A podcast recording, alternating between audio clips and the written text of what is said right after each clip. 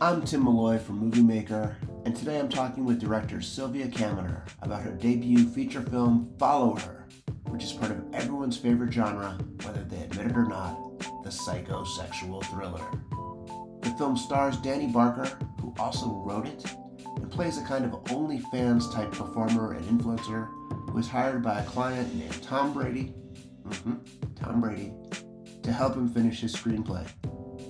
Played by Luke Cook, he's handsome and charming, but also a total weirdo. I'm recording this in beautiful Provo, Utah, where the film is now playing at the FilmQuest Film Festival, and I just came from the great Austin Film Festival, where Follow Her is simultaneously playing. I first saw it last month at the Heartland International Film Festival, and it sounds like I'm stalking the movie, I'm not. I'm not like a deadhead for Follow Her. It just keeps showing up at all these festivals I go to because it is getting a lot of great festival attention. Sylvia and I talk about her transition from making docs to features, what's involved in making a psychosexual thriller in 2022 and subverting the genre, and finally, how this very meta film came to be in part because writer star Dani Barker reached out to someone she heard on a podcast. Wouldn't it be wild if you ended up making a movie with Sylvia because of this podcast? Let's see where this goes as I talk with Sylvia Caminer, director of Follow Her.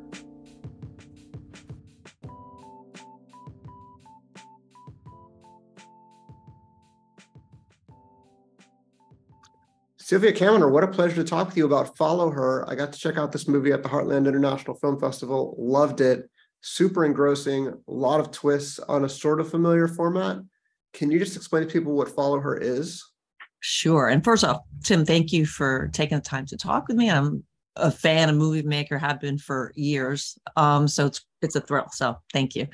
um, so Follow Her is um, it's an indie film. Um, it is a psychological, we kind of say an erotic psychological thriller, and it's about a, a young woman who kind of finds her herself and like her worth online. She's put a lot of emphasis and that she makes her living by secretly filming wacky jobs she finds online and she doesn't have the permissions of the people she's she's filming so it questions a bit about what's going too far for likes and follows and it gets kind of creepy she she takes a job with someone who is very alluring um, kind of tall dark and handsome australian man and maybe follows him into a world where you know you would say run but uh, for this you know sometimes we we blur what's safe and not because we become a little bit desperate. So it's you know it's an erotic thriller about a young woman who goes a bit too far online. And it kind of i also like to say it's almost a cautionary tale about social media and what could even be happening now you know or like in the foreseeable future you know down in the dark and you know ways maybe you don't want to go yeah there's fascinating stuff about voyeurism because people are watching her as if she had like an onlyfans account um, but then there's other aspects about accountability and anonymity where she's blurring the faces of her clients mm-hmm. but i guess the instigating incident is that she forgets to blur one of their faces and things get bad right yeah well there's a, a glitch or something but yeah it's a quick it's a very quick moment but yeah yeah, and you learn kind of about this other world, you know, which we won't say too much because it's a bit of a spoiler, but yeah. Yeah. So, so you made documentaries before and you've made documentaries about Tanzania, about travel. I know you love travel mm-hmm. and about Rick Springfield. yes. How did you end up making each of those documentaries? Well, so I've always loved movies. Um, and I always knew I wanted to to to tell stories, make movies. I started as a stage director, so I was very comfortable working with actors. And then, you know, I was in New York City kind of on the indie film scene, and I was producing a lot of films for a lot of different directors, one being John Gallagher, who I did three films for. He kind of was a mentor.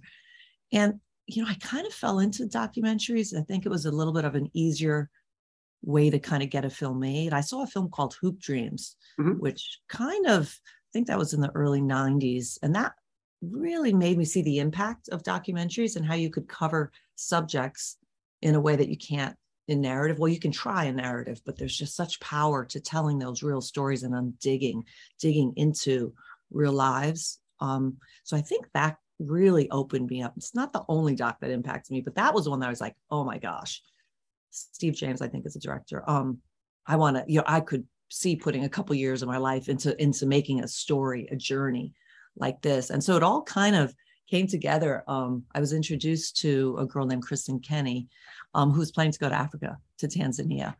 And her, you know, she was going to go do a travel show like Fish Out of Water, and she was going to go with her best friend, uh, Venance uh, Dibelema, who's from Tanzania, little village there. And they wanted, I was already doing uh, Samantha Brown shows. I think I was directing a show called Passport to Europe, maybe at the time.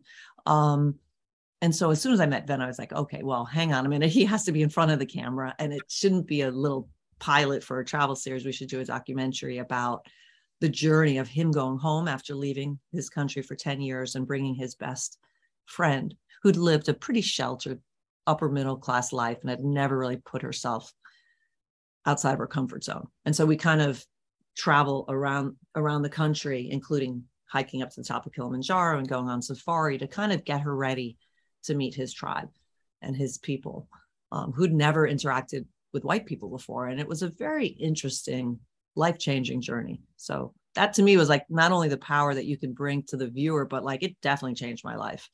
And, you know, so that was, that was definitely an exciting. And that definitely lit, lit the fuse for me loving that world and making documentaries.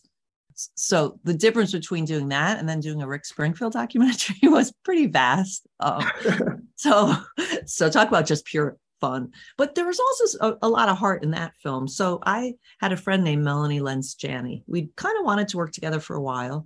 I'd always known about her fascination and huge love of Rick Springfield, the the more the singer songwriter, but also the General Hospital star. And I never got it. I liked him as a kid. I thought he was adorable and I loved Jessie's girl.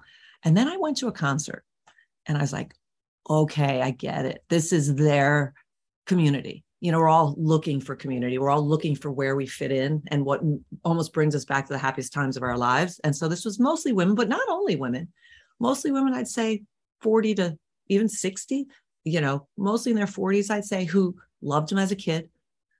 Um, and once I always say it's like the Grateful Dead for grown-ups, you know, because Grateful Dead's not touring anymore because these women and also some men would leave their spouse, their children once a month and go on the road with Rick for like three days. I Whoa. kid you not. And Rick would interact with them. There was like a mutual respect and and almost admiration. And so, you know, they knew each other and they would visit with Rick in the hotel. And afterwards, he would usually go to the bar and greet everybody. And I was like, gosh, this is really special. And then I heard like Rick perform. I was like, oh my gosh, like he jams harder than I ever remember. Like he is a a rock and roll star. Like he's not just a fluffy pop pop star. And he's always writing new music. Like he hmm. doesn't rest on the laurels of, you know, the Jessie's girl days. And so I found that fascinating. And so we kind of weave um, several fan stories with him as an artist and then the intersection of how they come together. And he was had a book coming out which dealt very much about his the depression he'd suffered his entire life. And so that's a little bit of the film as well. And yeah, I'm very proud of that film. That's a total feel good film with heart. It's funny, but it's not. I didn't want to make a nasty film. Like I didn't want to make fun of it. So it's not that type of film. We could have gone in that direction, but I was like, I don't like mean spirited films. So, so I had no interest in, you know, let's take the wacky, you know, world and you know, poke fun. So it's a very embracing and heck, I became a fan during the making of the film. So yeah, any fan film, it seems like you can go one of two directions. You can celebrate how cool it is that people chose this thing to be their community, or you can go, oh, why are these people obsessed with video games or whatever it is? Right, and right. the community, yeah. it's kind of that line in Good Will Hunting where they say they could just go have a couple of caramels because it's just, right. It's just subjective. It's just an excuse to hang out with somebody in a way. Totally. Yeah. And there is, you know, and the funny thing about, uh, you know, documentaries is there's that line, there's that, you know, how do you balance it? And I, I mean, documentaries always have a point of view. I mean, you, you, you can't help it. As individuals, we have a point of view. So the film started very kind of free. But of course, uh, the more I got to know Rick and the more I got to know the fans, I became more like a fan. So the film starts to see him through their eyes, which I always thought would be kind of cool because when I was explaining the film to Rick, I, I was like, you know, it's three things it's the fans, it's you as an artist and then it's you through the fans eyes and shockingly that's the final film you know so often documentaries that they go in a number of different ways but this actually you know he had no idea i was going this deep into the fans you know some of their stories are pretty amazing and how they intersect with him and the impact he's had on them. So that was joyous to make i mean my gosh it was so much fun. Yeah. So at some point you start looking for feature scripts or feature scripts start finding you. Is yeah. that how you follow her? Yeah. Yeah it is. So i i quite honestly i thought i would have directed a narrative feature 10 years ago but you know in this business you, you make a living you know you have to so I'm, i was always working i haven't had to work outside the field so but i work a lot i produce other you know a lot of first time filmmakers and experienced filmmakers and then i do the travel show but i had put a real point of i'm finding a script i just I've written a couple, but I, I didn't have something I felt was right now and ready to go. So I started really reading scripts. And I met Dani through John Gallagher. She had reached out to him. Dani Barker wrote this the screenplay. Um, she had reached out to him. She heard him on a podcast, a mm. filmmaking podcast, and said, "Oh my gosh, I'm looking for a director." She was in New York at the time. She's like, "He sounds perfect." so she reached out to him. And the funny thing is, is that she says to him, "I'm fully funded. I'm shooting in six weeks," and he's like, "Oh, well, I'm booked. I can't do it, but you should have a you know, he had read the script. You should have a woman do it anyway. So talk to Sylvia. She should direct it. So, of course, when Dani called me, she wasn't fully funded. we didn't. We shot about 14 months later. Um, but I loved. It was. I mean, we did a lot of work on the script, but the core was all there. She's a wonderfully talented writer, yeah. and she had a great concept for a film. And yeah, there was just. I read it, and I will say, of course, fully funded shooting in six weeks great that got me you know but i pretty soon realized like if we weren't that wasn't quite where we were with the film um but there was a lot there. I was like got a female protagonist who isn't perfect. You know i i love flawed characters because there's i don't know i haven't met anyone that isn't flawed. And you know and right now because of where we are with you know women and and you know trying to have better diversity between you know male and female and i feel like we might be tending to idolize or or like put up on pedestals women and i think that's not healthy. Yeah. so i like i liked a female protagonist that you would question that wasn't perfect that you'd even think well i'm not sure i'm rooting for her. You know she's doing some really more you know morally objectionable things and um but yet she fights. You know i had i didn't want i wouldn't be interested in a woman who was just objectified or you know didn't fight back and she's a strong headstrong you know woman who makes choices and and lives by them and so that was really compelling and i you know after talking with dani i could tell we we would collaborate well together um yeah.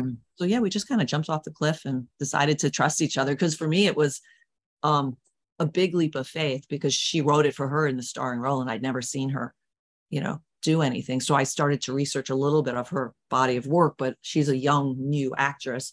But she had to also jump off and and have confidence in me. I hadn't directed a narrative film. And so I think she probably did her research and we very quickly knew we would jive. And so yeah.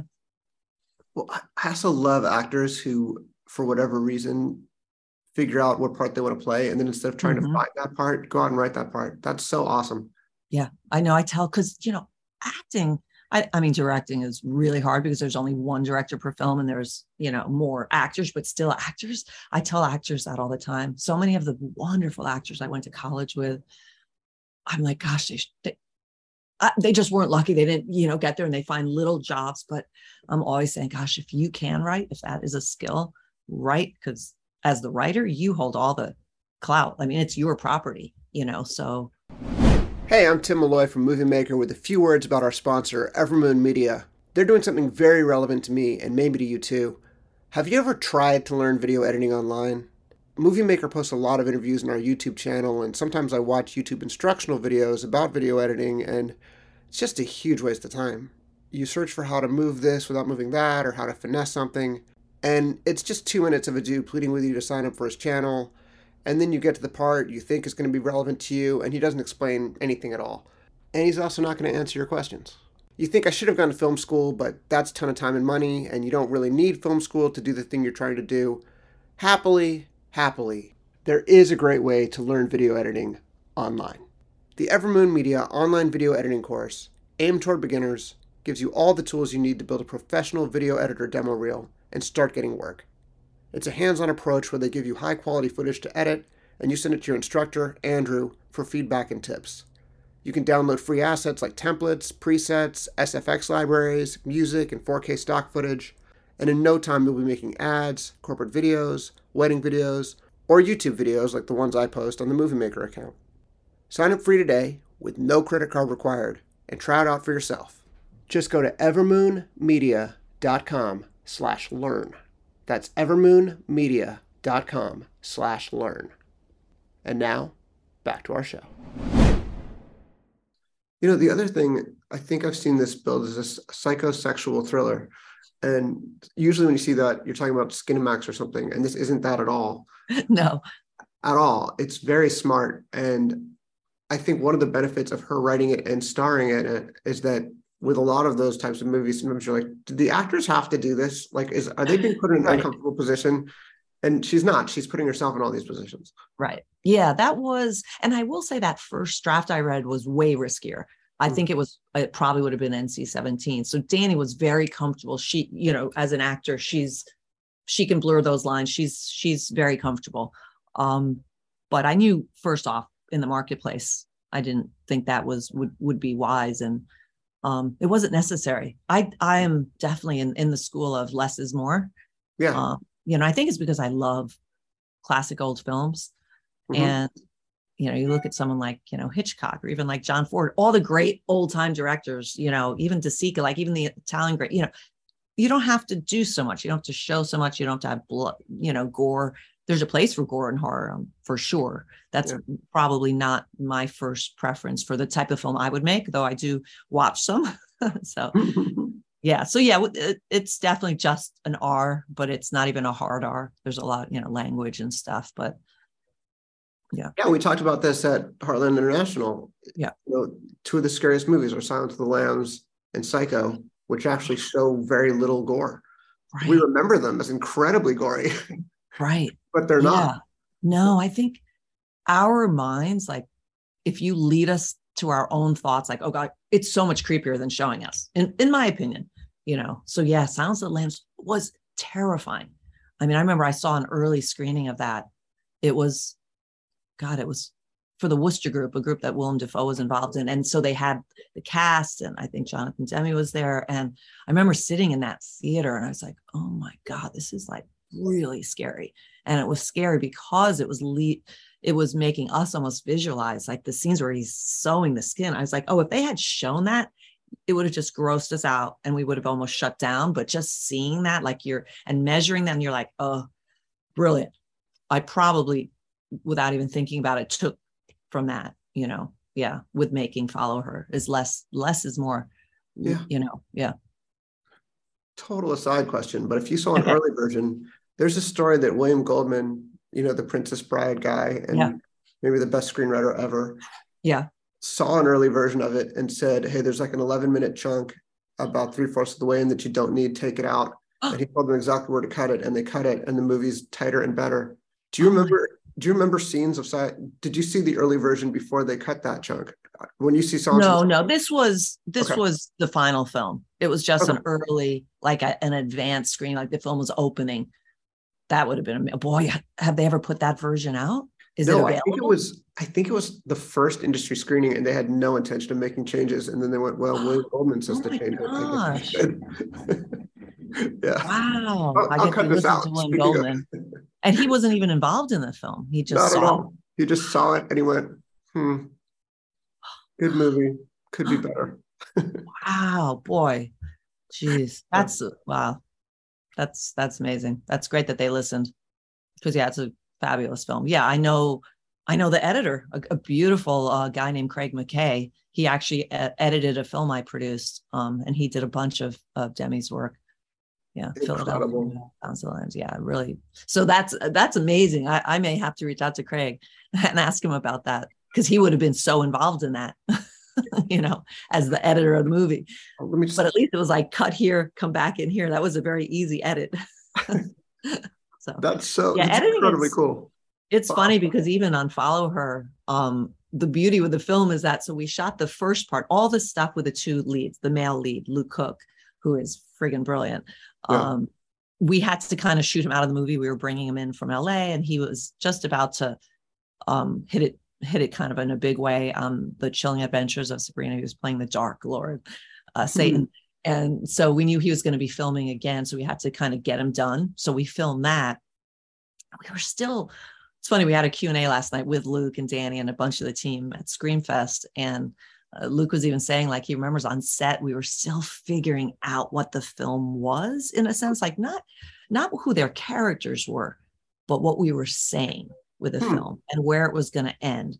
And we kept coming up with all these kind of out out there ideas for the ending and how to end the work with him. And um so the fun thing was is you know so we did that and alex gans the editor wonderful editor especially he's fabulous at scary you know content. Um so he edited that whole kind of mid mid chunk probably like 45 50 minutes of the movie.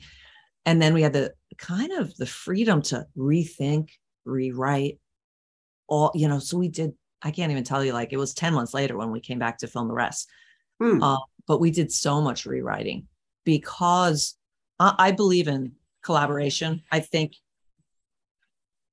the more impact you know the more you have to know when to say okay thank you for your opinion. I, i'm going to respectfully decline you, that suggestion. But i think listening to people and really hearing them because especially if they don't know anything about the film and especially if they don't know you you know or if they do know you but you know that they'll be really honest. And and sometimes it's not even filmmakers that give you the best feedback because they're looking at it so specifically as a filmmaker how i would have done it. So what we got overwhelmingly from that midsection was just you know who is she? We needed to build her backstory a little bit. Hmm. and which is all kind of that whole first chunk and then when we started doing that um and sharing those pages people were like you know you got to make her she is morally objectionable and you don't know if you'd like her but you got to like her enough to root for her. You have to want to take the journey with her. So we did a bit of reworking you know of scenes. And i remember thank goodness dani is really open you know to collaboration and she's not precious with her work. A lot of writers would be like this is a script stop you're making I, I know i made her crazy because we we did so much. I was i'm never satisfied. I'm always like you can if you can make it better make it better. Don't just settle for good enough you know? So we just kept you know reworking and i i think the um that main title sequence you know which is a couple minutes into the movie Yeah. um we felt like we needed i didn't want to just have like a scene of exposition to like fill in the backstory of the social media app she's using in that world so i thought gosh this could elevate the beginning of the film which is mostly just you know jess um and also give you a feel for the film like even the purvis song and like just the the you know the visual effects by alex noble and his team is i think Oh. wonderful yeah Amazing. And you also, so that you don't get too caught up in, you know, how the app works or something like that, and you don't have to spend a lot of time explaining it, you just really drown us in the Right. technology at the very beginning so that we're completely acclimated to it and don't have to worry about it ever again. And I thought that worked really effectively. There's always that thing in movies where you go, that's not how text messaging works, or that's going to age badly, or whatever. And you have none of that. It's very Oh, effective. And thanks yeah a little was- dystopian, just like the real world. That's so funny. Yeah, it was a bit daunting because um Dani had been very big on social media. She had had a YouTube channel Hmm. that she did these wacky jobs. Um she never found herself in danger the way she does in the film, but that's kind of was the the nugget that got the the script started for her. Wow. Um yeah, yeah, really interesting. She had a yeah, a series that she had at in the height of it about a dozen years ago she would sometimes have a million views and stuff but when she stopped doing that um she stopped on social media. So we were both doing a social media film and we were terrible at social media. Like I, it still makes me anxious. I mean i've i forced myself kicking and screaming to post and be on twitter and instagram and but boy i am not good at it and it takes a lot of time and it even causes a little anxiety because i don't feel it's not natural for me. So i'm like oh my gosh we're making a social media movie and we both suck at this. So we spent a lot of times in some of the early some of the early ideas that mostly Dani had because she was really searching for who Jess was, how yeah. she was going to play her her character, how we made her interesting, not just some bubblehead girl. We that's why in her mind she has a cause. She's trying to exploit, like show men that are exploiting women or putting them in bad circumstances to give her a little bit of so you care like she and also because she can convince herself she's she's kind of doing a good thing you know um but it went through a lot of different looks.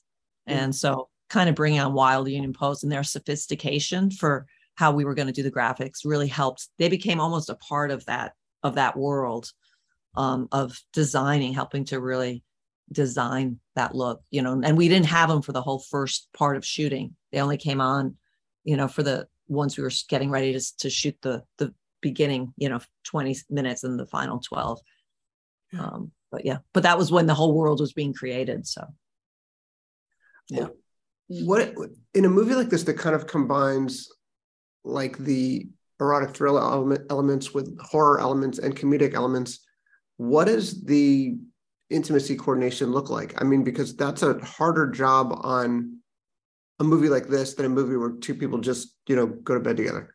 Right yeah. Well you know the interesting thing um i had and this happens on every indie film you plan it one way and it goes a different way. So i had planned you know because luke he's an australian actor but he's been living in the us for i gosh i think at least 10 12 years. He was in la so he came in three days before we started filming and we had a little bit of rehearsal time. I mean you had to do fittings and all of that stuff. So we had maybe a, two days, and I thought, you know, we'll we'll block it so I can have the camera department because we were a small crew, kind of pre-light and rig, and you know, I wanted to kind of not just say you're here, then you're there, you know, kind of work it out together, what felt organic. And of course, it didn't we didn't stick to that completely.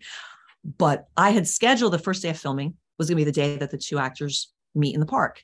Very nice scene. They're meeting for the first time. The crew is getting to know each other. And I was like, it's just perfect. There's a lot of dialogue in that scene, but it's a charming scene. It's fun. It's well, at about later that the night before, and that was gonna be like a 7 a.m. call, suddenly a storm was oh, on its way. Yeah. So by like 9 p.m., I'm like, oh my gosh, there's like an 80% chance of rain and we couldn't have it raining because first off who wants to see them sitting out in the rain for all day long and then it would affect the whole because this all happens in one afternoon evening um so i had to call the two actors that night and say Jeez. oh well my first call was to the production designer saying well what set can we have ready and she's like are you kidding because she was going to have that whole she's like the bedroom and i was like oh god so i had to call the two actors at like 9 p.m and say guys there's a very good chance we're going to be starting in that scene. And I had not even shot listed the scene with with my DP, and we were. I'm a big believer of shot listing, and I was I had movies selected to watch for erotic, and I didn't have time to do any of that. And so that morning we pulled the trigger, and, and they're like, "Oh my god, okay, let's just do it." So I think not ha- not thinking it through too much might actually have helped.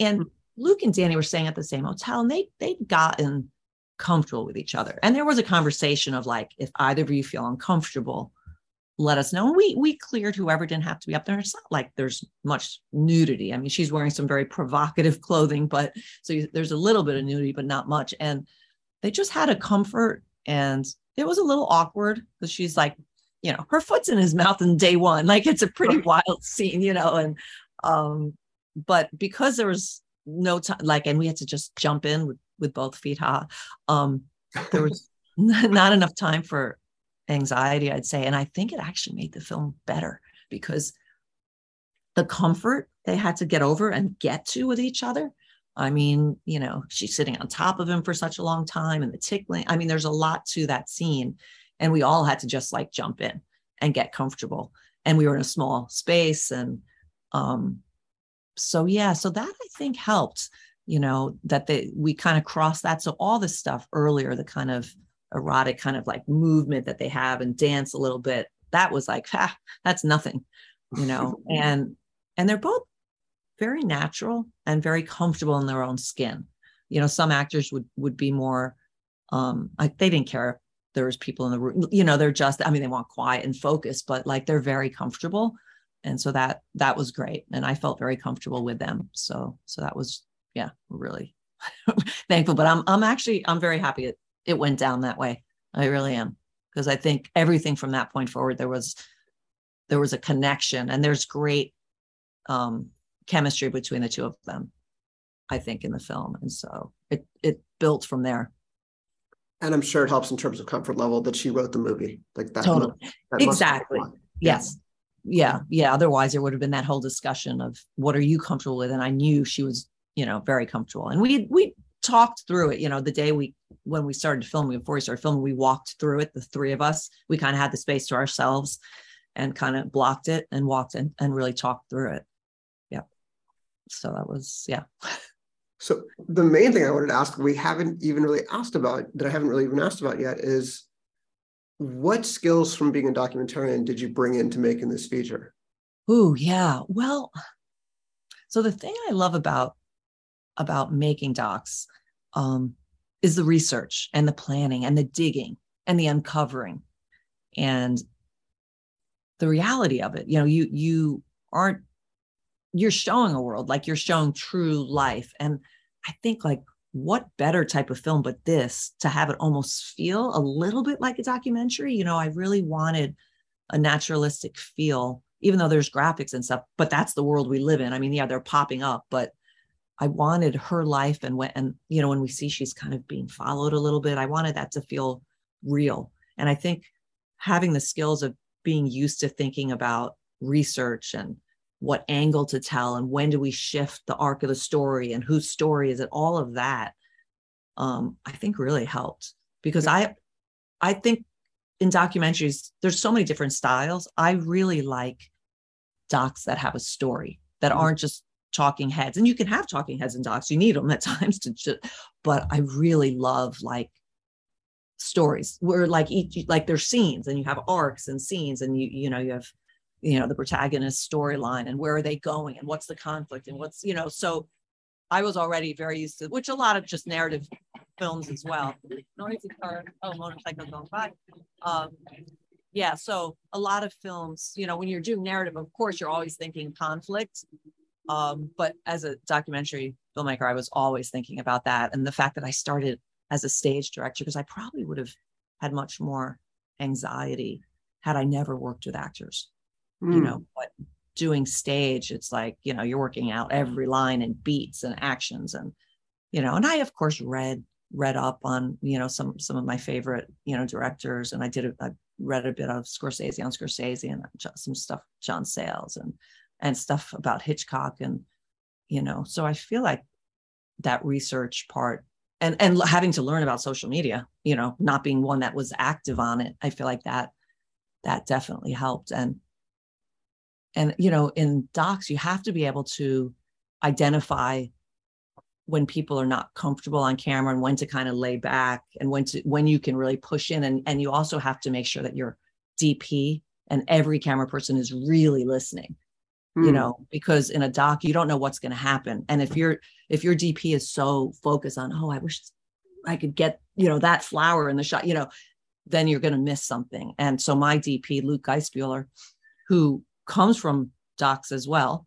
He he's done a bunch of Sacha Baron Cohen's films. He just did the last Borat and the first Borat and his series. And yeah, he's brilliant, brilliant. He's also does narrative. He did Match and a bunch of other films.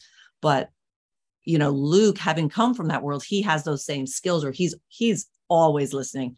He's always looking at performance. I mean, there's definitely were a few times where he's like, "Are you going to do that again?" you know, I think we, I think that take was a little, you know, um, and I could go to Luke and say, "What did you think? Did you buy that?" You know, um, yeah. I think just bringing all of that and just yeah, the love of thinking about people as not actors but as real people, which is kind of how you work on docs. You know, and even like the travel show I do, um, places to love, like you you know you need interesting people in front of the camera, and you have to be able to identify like, oh, I think that they would be good. You know, that there's a comfort level, and how do I make them comfortable and how do i you know respect their space and respect all the people we're working with because i think the environment i think the more comfortable a set is and the more free that the actors feel the better film you know so i'm definitely always and i definitely learned that from like people like John Gallagher, I'm a huge like John Cassavetes fan, and I could just imagine, and even like you know the early Fellini stuff. You know, you just could imagine that there was a lot of love on set, and people felt really comfortable. And if someone had a great idea, you know, you listen. You know, so there must be a lot when you're making documentaries, especially about travel, where you have to go into a town or go into a country and sort of try to capture the gist of it or the feel or the mood of it, which is an impossibly daunting prospect in a couple of shots. And yeah. I think you do that really, really well in this movie. And it sort of elevates everything and takes it beyond like, this is a story of just two people. When you have these incredible shots off the, I believe it's off the Brooklyn Bridge, you have yeah. these incredible cityscape shots, yeah. incredible shots when they go upstate on the train, shots that you stole on the train. Yeah. Just terrific. There you go. right. Yeah, you know, actually, shots. Yeah. That's that's a really good point because for instance, like when I was doing my Tanzania doc, I'd never met my DPs. I hired them both online and we hmm. met in Africa. We met in Tanzania. But so I had them look at certain films and I had shots that I showed them because you're right, especially in docs, you have to get a point across, show quickly the, the world that you're entering into. And I knew we had to do that here. You know, even like the difference between where she's first living, she's like in this gorgeous palatial apartment, and you're like, how the hell does she afford this place? Well, you and then you learn, oh, she doesn't afford it. It's her dad's place, and now they're selling it. Um, and then you see her in kind of the seedier place, you know. Um, yeah, and some of those, those, yeah, those, I love that the, the shot from her rooftop where you have the train going by and she's up you know, on, on the getting photographed and stuff. Yeah. So yeah, that's a very good point. And then also, yeah, the stealing the subway and the train shots, you know. But again, that's I mean, that's Luke is very good at that. I mean, th- I think about all the shit that Borat that they did in Borat. Yeah. like, yeah, stealing a subway train. He's like, oh, he's like, yeah, no problem. you know. Um, so to um, steal a shot on a subway train, you t- you told me about this at Heartland, but you basically just rely on the kindness of New Yorkers. You just say everybody look that way. Sounds like an oxymoron. like, no, New Yorkers are super nice. They are. Yeah. I live there. They're super nice. Yeah. Yeah. I mean, we, we didn't like make them late or anything. It's not like we were interrupting their workday. They just happened to be where we had cameras. So yeah, yeah, it was it was pretty crazy. But we, you know, we were disruptive. We were very respectful and we kind of communicated to people what was going on. And a couple times we even asked someone to move because they were going to be in the shop too much, you know, and so we had wanted to put a crew person, you know, there. And um, yeah, yeah. So no, it was it was uh yeah. So so even thinking about doing that, although I'm sure a lot of narrative filmmakers would be like, oh hell yeah, I'd grab that. But as a doc filmmaker, you get very good at that kind of stuff. so, you know, that, you know, being undercover is yeah, definitely made it easier and and for the team as well. We we had as few people as possible you know, and the crew was ready to sit in the shot. I mean, our script supervisor is like trying to listen, but she's also like in the shot, sitting next to Jess. And, you know, yeah. Do you need everybody to sign something? Yeah. Well, so that's the thing on the subway.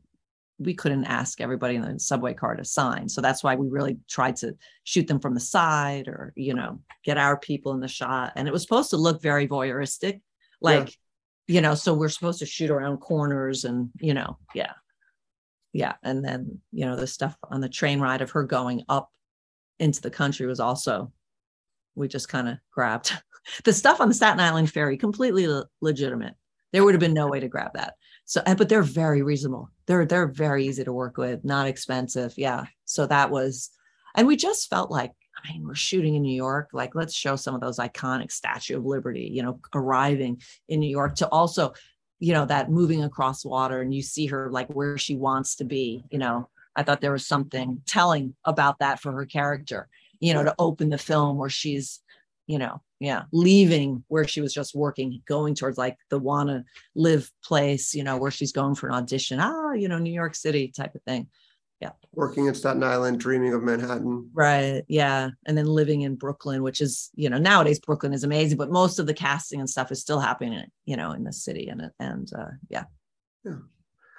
Uh, when you say they're great to work with the staten island ferry folks is that is there staten island film commission is it the new york city film commission? Who who do you work with? Um so i think it starts with the new york Film Commission, but then I think like if you go right to the Staten Island Ferry Association or that there's like it's very easy to find. Hmm. There's a whole thing about just filming on the Staten Island ferry. You have to have insurance and you have to give them notice and um, you have to tell them which ferry and you know that type of thing. But it it was pretty easy. Michael and Jay and um, our producer really, thank goodness, you know, handled most of that. Um, and he's he's terrific. And if I give him if if I know Michael's handling it, I don't have to stress about it. Um, yeah, so he really really helped with all of that. But I know it was it was it was definitely doable. And I think Noah Bricklin, our production designer, had filmed on it and and helped. And, and same thing with Luke had had filmed on it. So I just ask because it's so open and iconic and sort of takes you out of the claustrophobic shooting in a city and gets mm-hmm. you out mm-hmm. into it. The what you said about dreams and mm-hmm. about the future, it really does get that across. And I get that feeling every time I get in the Staten Island ferry, whichever direction I'm going in. Yeah. Yeah. Yeah. It's kind of magical. Yeah. It really is. Know? Yeah. Yeah. Yeah. It's a is there anything I should have asked that I didn't? Gosh, not that I can think of. I mean, maybe we can just talk for a second about the upcoming festivals. Yeah, I'd love especially. To. Yeah, let me, so let me try to set, let me try to set you up there, okay, and I'll do it. Cool. So you are in the midst of an incredible festival run. Besides Heartland, you're currently bound for Austin. After that, you're going to Film Quest. You have a lot more. You're at a festival as we speak. Can you just talk about the festivals that you've done and that you're doing? Yeah. So it's funny. I've always felt, even though, you know, as a producer of indies and as a doc filmmaker, you work so hard making a movie. And it's, you know, you're often not financially rewarded at the level you should be on indie films. And so I always tell everyone in the world, you know, festivals, don't shortchange festivals, go to them. That's your payoff. That's the reward for all the hard work. So I knew if we got into festivals, I was going. so it's been pretty amazing. We started our world premiere was um, at Fantasporto in Portugal, in Porto, which was just a beautiful festival. The people that run it, Mario and Beatrice, like just classy. They put us in a gorgeous hotel. We could walk to this beautiful theater. We had a wonderfully, you know, packed screening, and we won a few awards. And, and I mean, then it was to Brazil and Slovenia and Mexico City and Popcorn Frights in South Florida was our, mm. you know, North American premiere.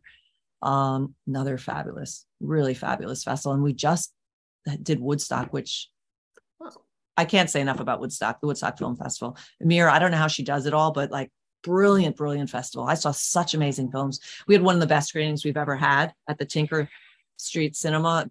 Fabulous venue. Um, we may have had our best screening ever last night just for the quality because it was the um, Scream Fest here in Los Angeles, and it's at the TCL Chinese Theater, and we were in this gorgeous theater, uh, Cinema Six, I think, and I was like, oh my gosh, I was hearing things from the mix that I haven't heard since I was in this mix mixing room, wow. and so that was really exciting. And then uh, how could I forget Fright Fest in London was mm. such a fun, and I met so many amazing filmmakers there and made so many friends. And then I have to say Brussels was pretty amazing as well.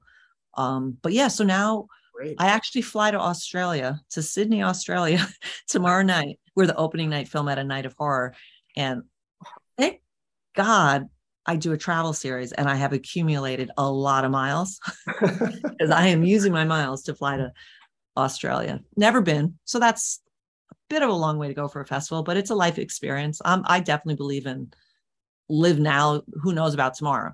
And totally. so when am I going to get I mean, I could make a chance to go to Australia, but why wouldn't I go totally. to a really cool festival? I've had a great time speaking with the, the people at the festival. They seem really amazing, Bryn. And yeah, so um, we go there and then, so I go straight from there to Austin, where I know I will be seeing you and Deirdre. And I, Austin was, I was blown away when we got in, to tell you the truth. Andy called I'm like, oh my God, the Austin Film Festival is calling. I'm like, usually that's a good sign. so I, I was at Brussels and I'm like, oh my God, I, and I picked up and we weren't in yet, but he was calling to just kind of find out where we were and make sure that we were still interested. And I was beyond thrilled. I've wanted to play Austin for years, like forever, basically. So I'm really thrilled about being there. And then another amazing thing is that with Women in Film and Television, Austin selected Follow Her to be the film that they co-sponsor. So they're kind of hosting our first screening. And you know, they'll do the Q&A and we may get have do a little get together beforehand. So I was very honored about that as a member of two chapters of women in film. So yeah, so that seems really cool. And then yeah, sadly, a festival I've wanted to get into since I learned about it, you know, a year ago was Nightmares. Mm. And boy, I already had made the commitment to Sid to fly to Sydney and at the exact same time. But uh, it kills me to not be at festivals. Like a lot of people are like, why? I'm like, I'm the director of the movie. Like, I think it's an honor when a festival chooses you. Yeah. I don't take that lightly. I mean, I think like if they chose my film, like I I need to respect that selection and be there. Like, you know, I should honor their selection and be there in person to show that I care about their festival and also to make sure the film I always test the film, you know, and just make sure that it looks good and try to help. It's hard sometimes to get people into a screening. I mean, it's really hard. Yeah. You know, that's always, I'm always like, oh my God, what if you throw a party and no one comes? Same thing, you know, what if you movie screens and uh, four people are in the, and that'll happen on any, it's going to happen to you once probably, you know, at a, on your festival journey, but you try to prevent it, you know, and then, yeah. And then, you know, Film Quest, I'm really looking forward to as well. And then I've got a fun one in Italy, Ravenna, oh um, which a couple of dear friends are coming with me. So we're going to make a little party and, you know, visit Italy a little bit and a couple in Canada coming up. And yeah, so it's fun. It's, yeah, it's really fun. It's a hell of a run. And it's a testament to how much this movie is re- resonating with people and how much they appreciate it. So just congratulations. That's thank you. Thank and, you. I, yeah, I appreciate it. And, and it, I appreciate what you guys do too, is just kind of championing small films and indie filmmakers and helping people to learn about that and also your kind of your co-production thing which we talked about a little bit is pretty awesome. I mean i know we're going to hopefully partner together oh. on my next film. We'll see you know but it sounds Amazing. like such a great opportunity. Um, you're basically just getting another producer and you're getting everything for half off. So I know, like, the word out about it right who doesn't want to do that?